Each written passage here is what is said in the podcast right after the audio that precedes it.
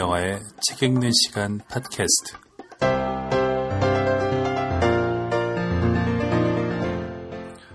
네, 여러분 안녕하십니까. 네, 책 읽는 시간 팟캐스트를 진행하고 있는 작가 김영하입니다.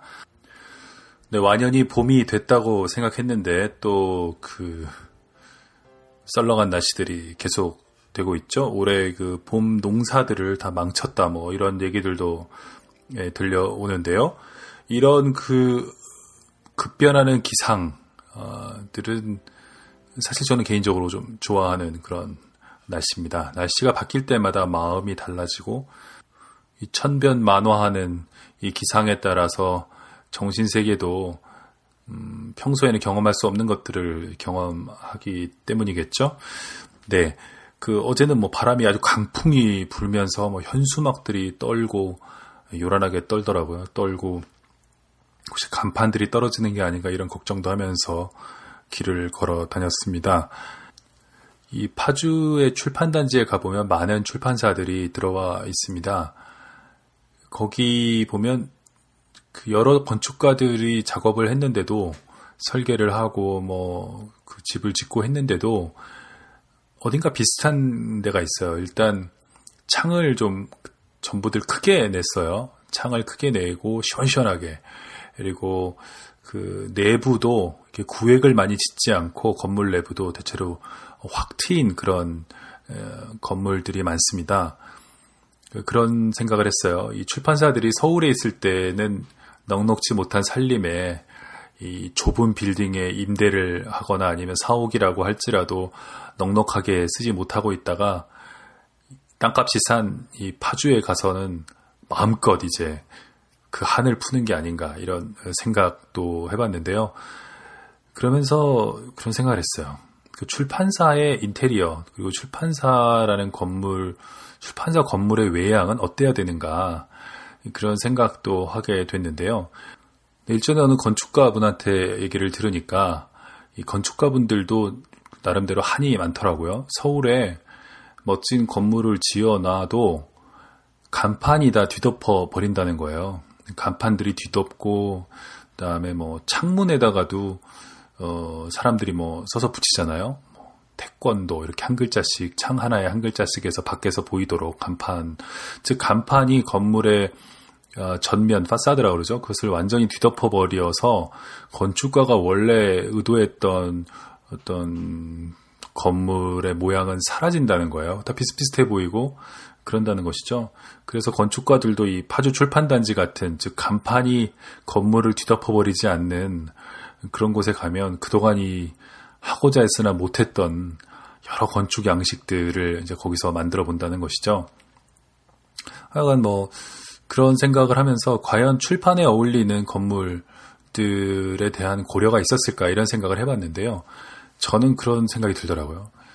출판사에는 편집자들이 주로 근무를 하는데 편집자들이 열린 커다란 그 통유리 창으로 바람이 불고 그리고 나뭇잎이 떨어지고 비가 내리고 눈이 내리고 꽃이 피고 말하자면 현실 세계의 그런 변화들, 기상의 변화들, 제 마음을 수런수런하게 만드는 그런 것들을 편집자들도 보겠죠. 예, 그런 게 과연 편집에 좋을까 그런 생각을 좀 했어요. 왜냐하면 어, 편집자는 출근을 해서 자리에 앉으면 원고를 봅니다. 원고 속에는 임진왜란 당시에 뭐 이순신 장군의 모습이 있기도 하고요. 그런가 하면 저 먼 어떤 그리스 로마 시대의 어떤 신화들을 어, 보기도 하고 또 어떤 고아의 일생에 대해서 어, 빠져들기도 하죠. 그러다가 문득 그 정신을 차려보면 집에 갈 시간이고, 아, 내가 지금 경기도의 파주라는 곳에서 일을 하고 있구나. 이런 걸 깨닫고 집에 가는 것. 이런 게 이상적이지 않을까 이런 생각을 했어요. 그러자면, 어, 출판사에는 통유리차 같은 것은 가능하면 자제하고, 그리고 각 편집자들에게는 구획이 지어진, 어, 진짜 방은 아니라 할지라도 어, 자기만의 방처럼 느껴지는 어떤 어, 은둔처 같은 그런 느낌의 이 건물 내부 디자인이 필요하지 않을까 이런 생각을 했어요.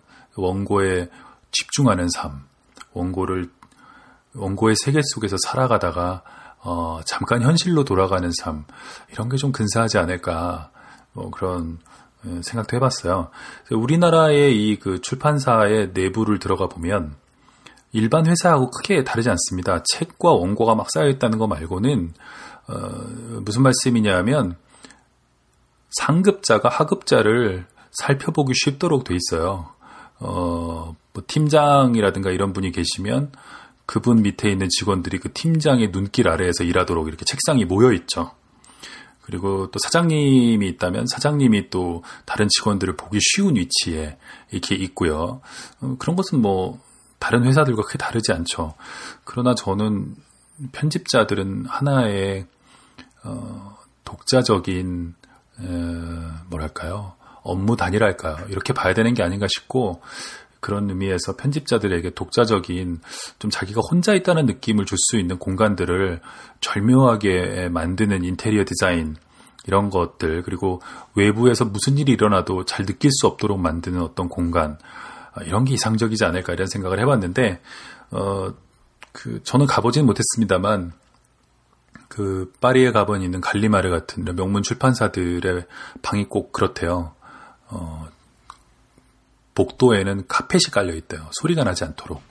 카펫이 깔려 있고 조명은 약간 어둑하고 들어가서 어, 미로 같은 이그 복도를 통해 가지고 어떤 편집자들로 통하는 것이죠. 그래서 안내를 받지 않고는 어떤 편집자를 쉽게 찾아갈 수 없도록 되어 있다 이런 얘기를 들었고 음, 제가 실제로 가서 본 미국의 어떤 출판사도 어, 그런 식으로 돼 있었어요. 많은 이 파티션들로 편집자들이 나눠져 있고 개개의 편집자가 어떤 작가를 만나거나 어, 그럴 때도 상급자가 그것을 알 수 없도록 이 구획이 지어져 있어요. 그런 걸 보고 아, 편집자가 소신을 가지고 일할 수 있는 어떤 어, 풍토를 반영해주는 인테리어 디자인이 아닐까 이런 생각을 했습니다. 그 오늘 그 소개해드릴 책은 카자르 사전이라는 책인데 어, 제가 조금 전에 뭐 이런 얘기를 왜 이렇게 길게 드렸냐 하면은 이 책이야말로 어, 이 편집자라든가 독자, 네, 편집자도 하나의 독자죠. 독자들을 정말 다른 세계로 데려가는 그런 소설이거든요. 그래서 이 소설은 뭐 읽다 보면은 진짜 같기도 하고 가짜 같기도 하고 어떤 역사 같기도 하고 어떤 판타지 같기도 하는 어떤 공간으로 우리를 데려가는 아주 매혹적인 이 소설입니다. 네, 이 소설은 어 한때 그 카프카스 지방, 뭐 코카서스 지방이라고도 하죠. 여기서 세력을 떨쳤던 카자르인들에 대한 일종의 그 역사 소설이라고 봐야 될까요? 어, 그런 것인데 사전의 형식으로 돼 있습니다. 이렇게만 설명드려서는 좀 이 소설의 매력을 다 말씀드릴 수가 없고요. 이 소설의 그 작가인 이 밀로라드 파비치라는 사람은 원래는 아주 유명한 그 어, 유고슬라비아, 그 당시엔 유고슬라비아였죠. 지금은 세르비아라고 할 수 있겠습니다. 이 지역의 어, 시인입니다. 그 지역에서는 아주 유명한 시인인데 이 시인이 첫 번째로 쓴 소설입니다. 어, 여기에서 짐작할 수 있듯이 이 소설은 어, 상당히 시적인 그런 그 뉘앙스를 많이 담고 있는 그런 소설이고요. 이분은 음, 그렇기 때문에 시인이 소설을 쓸 때 어떤 생기는 문제들을 사전 소설이란 형식으로 돌파하게 된 겁니다. 이야기를 쭉 끌고 나가는 것에 익숙하지 못했을 수도 있고, 그럴 필요를 느끼지 못했을 수도 있습니다. 그렇기 때문에 짤막짤막한 그 에피소드들을 사전 형식으로 배치했는데요. 예, 거기에서 좀 더 나가서, 어, 유대교 버전, 그 다음에 이슬람교 버전, 그리고 기독교 버전 이렇게 세 버전을 으로 이 카자르의 민족에 대한 얘기들을 이제 하고 있습니다. 이게 왜 이렇게 세 민족의 얘기 여러 버전으로 나눠졌냐 하면은 이 카자르 민족에 얽힌 그 미스테리 중에 하나는 8, 9세기 무렵에 어, 이스라엘과는 아주 팔레스타인 지역과는 아주 멀리 떨어져 있는 이 지역의 그 카자르 민족이 유대교로 개종했다는 그런 어, 설이 파다했습니다. 어, 거의 정설로 받아들여지고 있기도 한데요. 어, 그런데 또 한편에서는 유대교로 개종한 게 아니라 기독교로 개종했, 개종했다, 뭐 이슬람교였다, 뭐 여러 가지 그런 어, 논쟁이 있습니다. 이 그 군주가 그 세 종교 중의 하나로 개종을 하겠다 결심을 하자 이제 이들이 개종을 한 건데 그러니까 이 개종의 시기, 이 미스테리한 개종의 시기에 이 민족에게 어떤 일이 있었는가 라는 것에 대한 이야기들을 여러 관점에서 조합한 소설입니다. 기독교의 관점, 이슬람교의 관점, 유대교의 관점에서 어, 이 사건을 새롭게 해석하면서 각자 자기 종교로 카간이 개종을 했다라고 말을 하는 겁니다.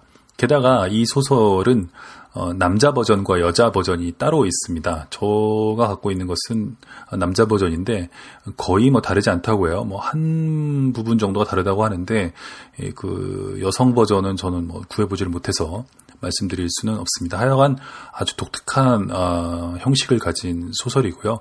그 사건 자체도 좀 흥미롭습니다. 그러나 이 일반적인 독서 습관을 가진 분들이 읽어 나가기는 좀 어려울 수도 있는 그런 그런 소설입니다. 그래서 이 소설은 전체를 뭐 쭉 읽어나가는 것은 의미가 없고요. 이 중간에 어떤 이 시적인 작가의 통찰이 빛나는 부분들을 제가 골라서 몇 부분을 읽어드릴까 합니다. 그럼 일단 한번 한 부분을 읽고 이야기를 나눠보도록 하겠습니다.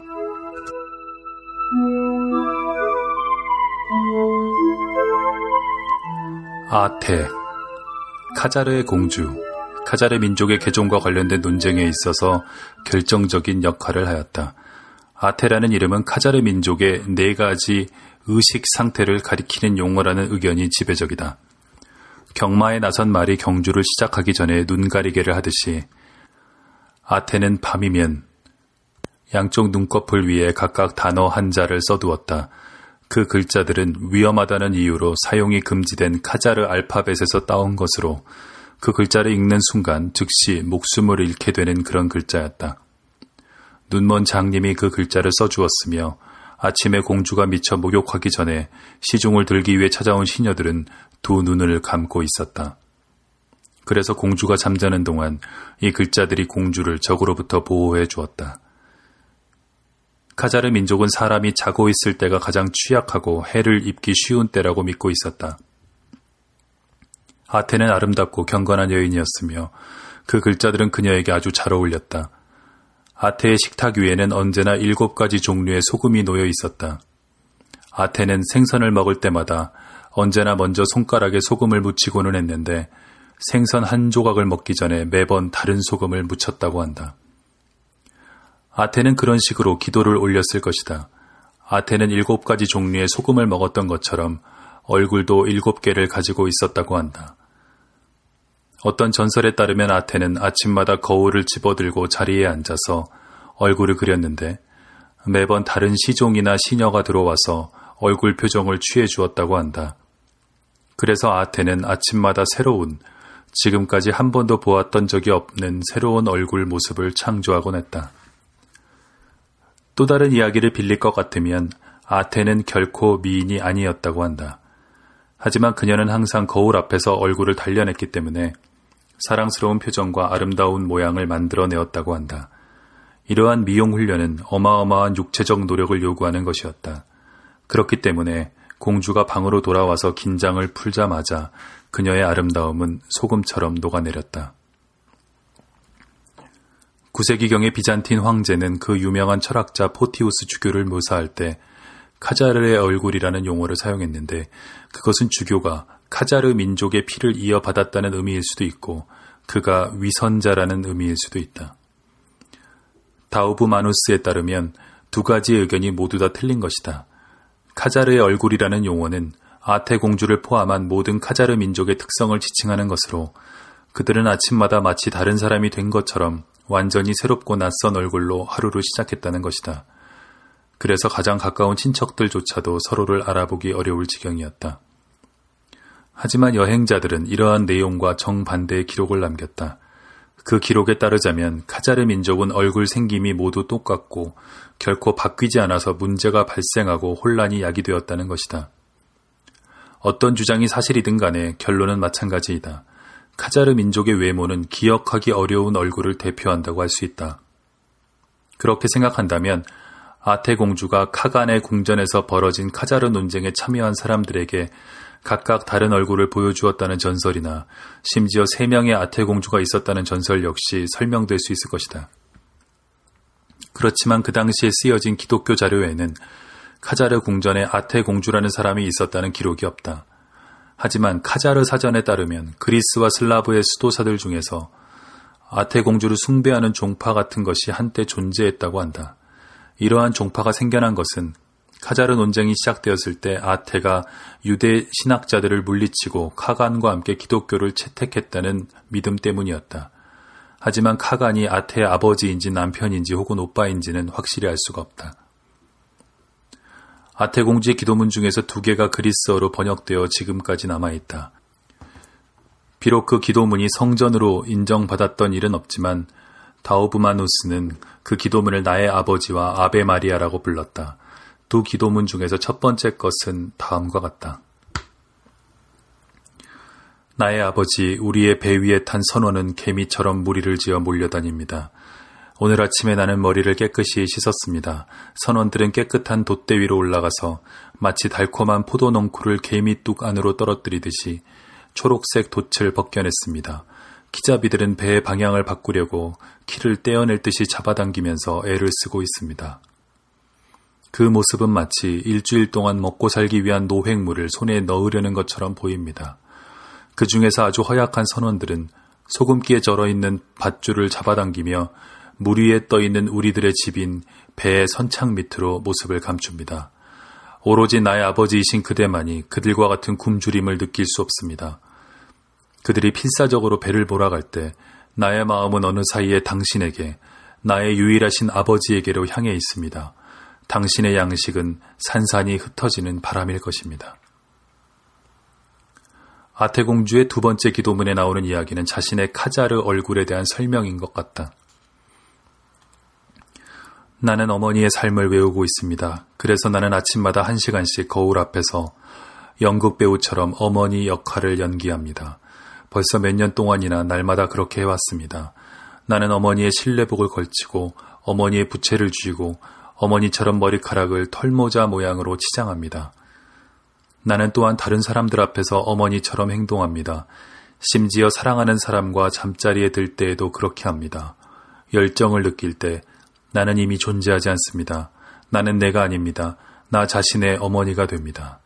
내가 어머니의 역할을 너무 잘 하다 보니 나 자신의 열정은 사라져버리고 오로지 어머니의 열정만이 남았습니다. 다시 말해서 어머니가 내 사랑의 느낌들을 모조리 훔쳐간 것입니다. 그렇다고 해서 이것을 못마땅하게 여기는 것은 아닙니다. 왜냐하면 어머니 역시 똑같은 방법으로 어머니 자신의 어머니에게 도둑질 당한 일이 있다는 것을 잘 알고 있기 때문입니다. 지금 어떤 사람이 나에게 무엇 때문에 그렇게 많은 일을 하느냐고 묻는다면 나는 이렇게 대답하겠습니다. 나는 나 자신이 새롭고 더욱 나은 모습으로 태어나게 하려고 애쓰고 있습니다. 아테 공주는 영원히 죽지 않았다고 알려져 있다. 그럼에도 불구하고 아테의 죽음은 기록으로 남아 섬세한 장식이 달려있는 칼에 새겨져 있다. 좀처럼 믿겨지지 않는 이 별개의 이야기를 다우부마누스는 인용하고 있다. 하지만 이것은 아테 공주가 실제로 어떻게 죽었는가에 대한 것이 아니라 만약 공주가 죽을 수 있다면 그것은 어떤 상황이었을까 하는 물음에 대한 대답이라고 보아야 할 것이다. 포도주 때문에 머리카락이 하얗게 변하는 사람이 없는 것처럼 아테 공주의 죽음에 대한 이야기를 한다고 해서 누군가에게 해가 될 리도 없다. 그 내용은 다음과 같다. 빠른 거울과 느린 거울. 어느 이른 봄날에 아테 공주가 말했다. 나는 내 옷에 길이 드는 것처럼 내 생각에 길이 들게 되었다. 내 생각의 허리선은 언제나 똑같으며 나는 내 생각을 어디에서나 찾아볼 수 있다. 심지어 갈림길에서도 역시 마찬가지라고 할 수 있다. 그리고 가장 나쁜 것은 내 생각 때문에 갈림길을 더 이상 볼 수 없다는 것이다. 하루는 아태공주의 시종들이 공주를 즐겁게 해줄 생각으로 두 개의 거울을 선물했다.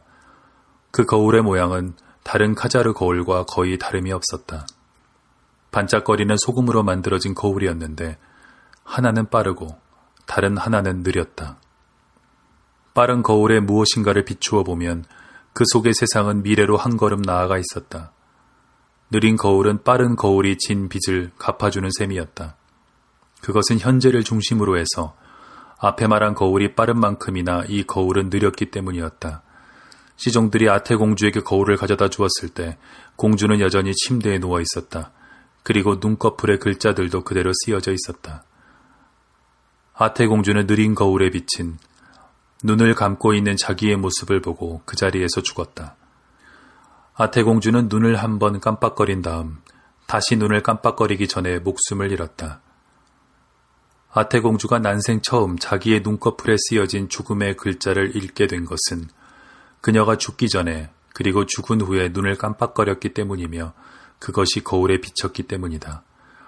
과거에서 온 글자와 미래에서 온 글자가 동시에 그녀를 죽인 것이다.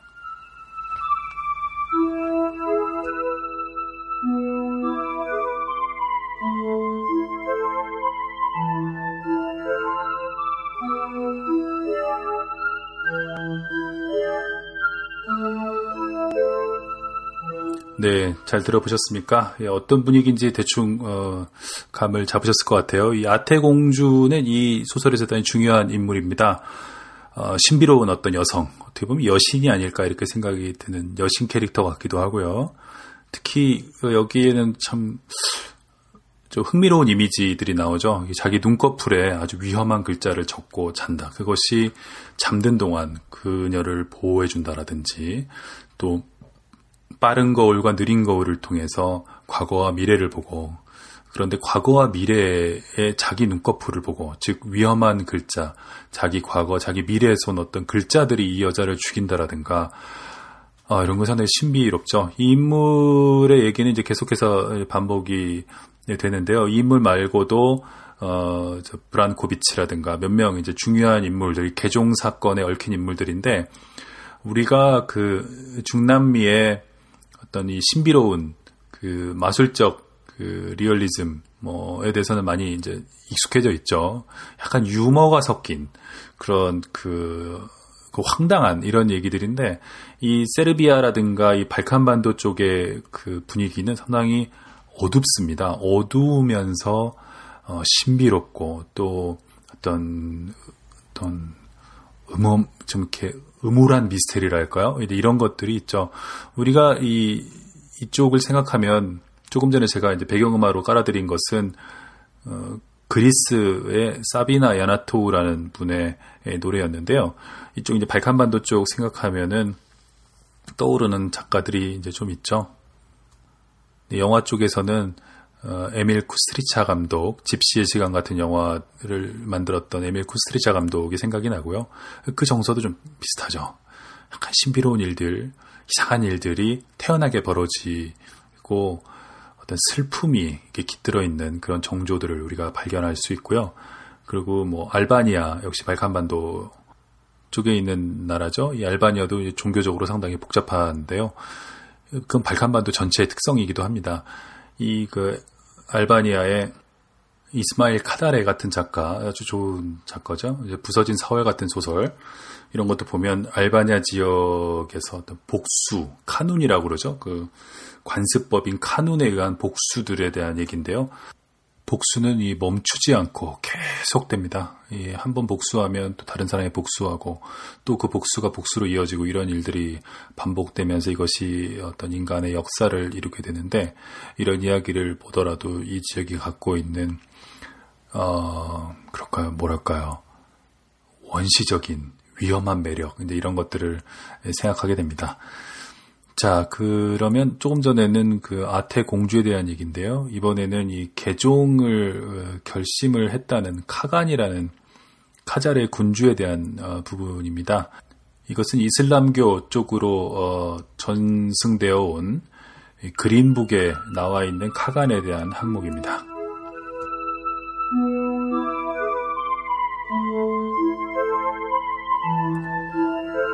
카간 카자르 군주를 의미한다.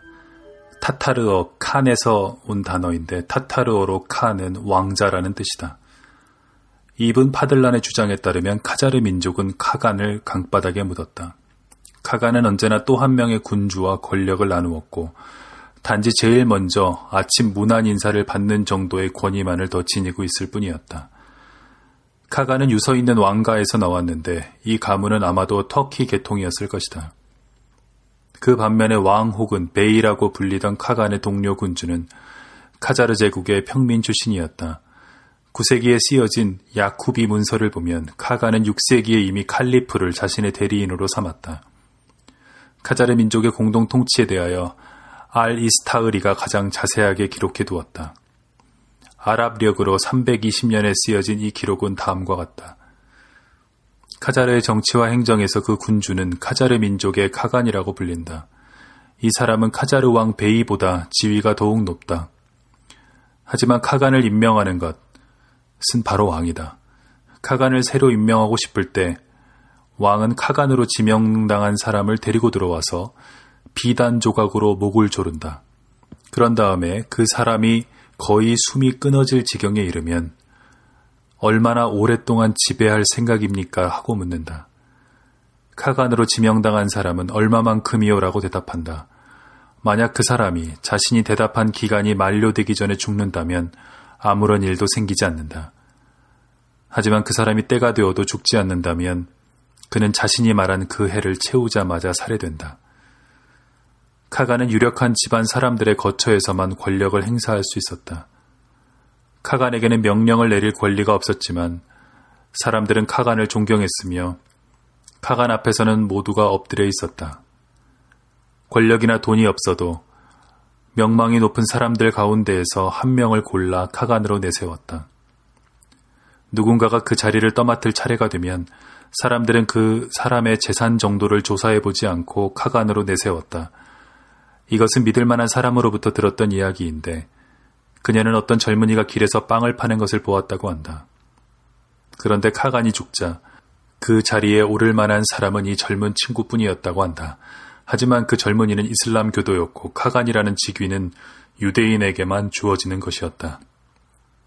대부분의 경우 카간의 동료 군주는 탁월한 전사였다. 한 번은 전쟁에서 승리를 거두고 적으로부터 약탈해온 노획물 중에 뻐꾸기가 있었는데 그 뻐꾸기가 울면 땅 밑에 있던 식수가 우물이 되어 솟아나왔다. 이 뻐꾸기를 빼앗기게 되자 적군들은 카자르 민족이 있는 곳으로 찾아와 함께 살게 되었다.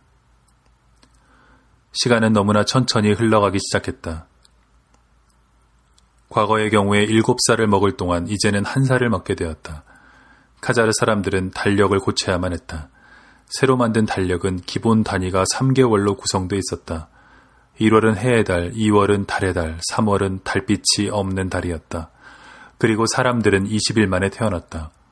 여름 동안 곡식을 9번이나 거두어 들였으며 그런 다음에는 겨울이 계속해서 9번이나 찾아왔기 때문에 여름에 거두어 들인 곡식을 먹으면서 살았다. 사람들은 하루에 5번 잠자리에 들었고 15번 음식을 먹었다. 우유는 달빛이 없는 밤에만 신선한 상태를 유지했는데 달빛이 없는 밤이 너무나 오랫동안 계속되었기 때문에 사람들은 어디에 길이 나 있었는지도 잊어버리고 말았다. 마침내 아침이 밝아오면 사람들은 서로를 잘 알아볼 수 없었다. 밤이 계속되는 동안 부쩍 자라버린 아이들도 있고 늙어버린 사람들도 있었기 때문이다. 그리고 밤이 다시 다가오기 시작하면 사람들은 두 번 다시 이 세대를 보지 못할 것이라는 사실을 알고 있었다. 꿈 사냥꾼들이 새겨 넣었던 글자들은 점점 더 커졌다. 글자 가장자리까지 가보는 것도 힘들 지경이었다.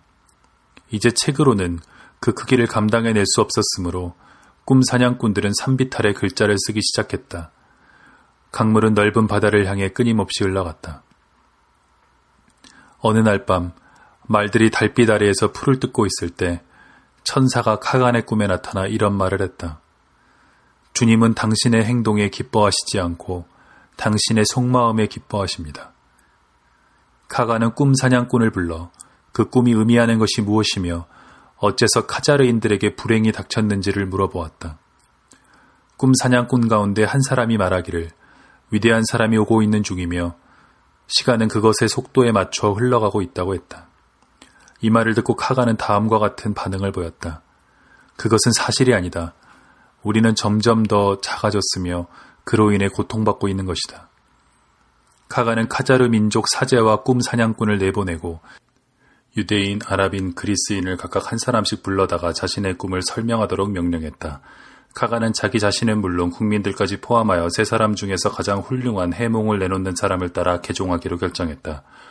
카간의 공장에서 세 가지 종교에 대한 논쟁이 시작되었고 카간은 아랍 측 참석자인 이분 코라의 주장에 마음이 흔들렸다. 이분 코라는 다른 무엇보다도 다음 질문에 대해 가장 만족스러운 대답을 제시했다. 우리 눈 뒤쪽에 완전한 어둠 속에서 벌어지는 꿈을 밝게 비추는 것은 무엇인가? 그것은 이제 더 이상 존재하지 않는 기억 속의 빛인가? 혹은 날도 밝기 전에 우리가 미리 끌어다 쓰는 미래의 빛인가? 어느 경우라도 그것은 존재하지 않는 빛이지요. 그러므로 어느 대답이 옳은가 하는 것은 문제가 되지 않습니다. 질문 그 자체가 존재하지 않는 것으로 생각해야 하니까요. 이슬람교를 도입한 카간의 이름은 알 수가 없다.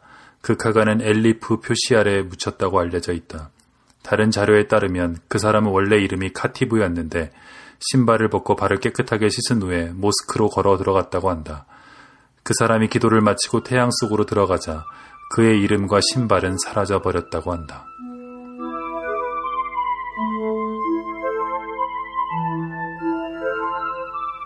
네, 잘 들으셨습니까? 이 그 마지막 부분에 나오는 이 질문, 대단히 중요한 질문으로 이 소설에서 반복되고 있는데요. 우리 눈 뒤쪽에 완전한 어둠 속에서 벌어지는 꿈을 밝게 비추는 것은 무엇인가?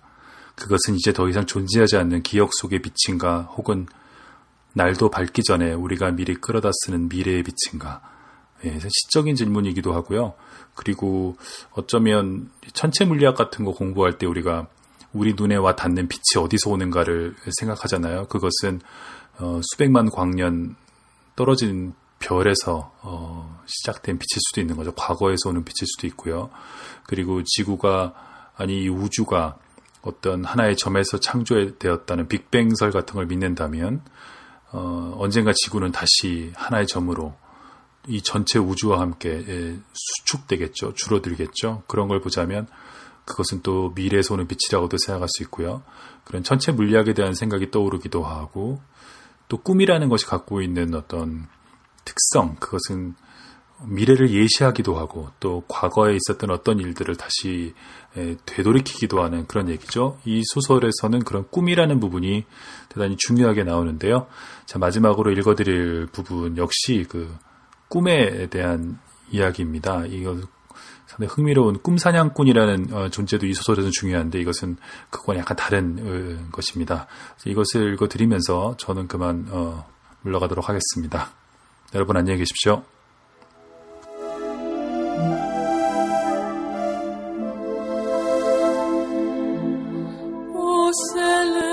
스킬라는 언제나 모든 상처는 새로운 심장이 되어 혼자의 힘으로 고동친다고 생각했다. 그리하여 사브르검을 가지고 이러한 상처들 위에 십자가를 그렸다. 스킬라는 코에 털이 나 있었는데 사람들은 이것으로 스킬라를 알아보고 그를 피했다. 아베르키의 스킬라에 대해 흥미로운 기록이 남아 있는데 그것은 음악가이면서 꿈을 읽을 줄 알았던 유수프 마수디가 남긴 것이다. 유수프 마수디야 아베르키의 스킬라는 이미 말한 것처럼 콘스탄티노플의 터키 정부에 파견된 외교관 밑에서 하인으로 일했는데 마수디는 사람들의 꿈을 따라 여행하는 유령을 쫓아다녔다. 마수디가 알아낸 바에 따르면 두 사람이 서로에 대한 꿈을 꾸고 그 중 한 사람의 꿈이 다른 한 사람의 현실을 구성하는 경우 꿈의 작은 부분이 언제나 남겨진다고 한다. 이것이 바로 꿈의 아이들이다. 꿈은 물론 꿈에 나오는 사람의 현실보다 더욱 짧다. 하지만 꿈은 언제나 아주 깊은 것이기 때문에 어떤 현실과도 비교할 수 없다. 그래서 언제나 약간의 찌꺼기가 남게 된다. 이러한 잉여 물질은 꿈에 나오는 사람의 현실 속으로 완전히 들어갈 수 없는 것이기 때문에 결국 제3의 인물의 현실 속으로 흘러들어가 거기에 붙어 있게 된다. 결과적으로 제3의 인물은 엄청난 어려움과 변화를 겪게 된다. 제3의 인물은 처음에 두 사람보다 더욱 복잡한 상황에 놓이게 된다. 이 인물의 자유의지는 다른 두 사람에 비해 두 배는 더 무의식의 지배를 받는다. 하나의 꿈에서 다른 꿈으로 흘러가던 물질과 힘의 잉여가 이제 제3자의 영혼 속으로 흘러들었으므로 결과적으로 그 사람은 일종의 양성체가 되어 잉여 물질을 넘겨준 두 사람에게 순간순간 번갈아가면서 기울기 때문이다.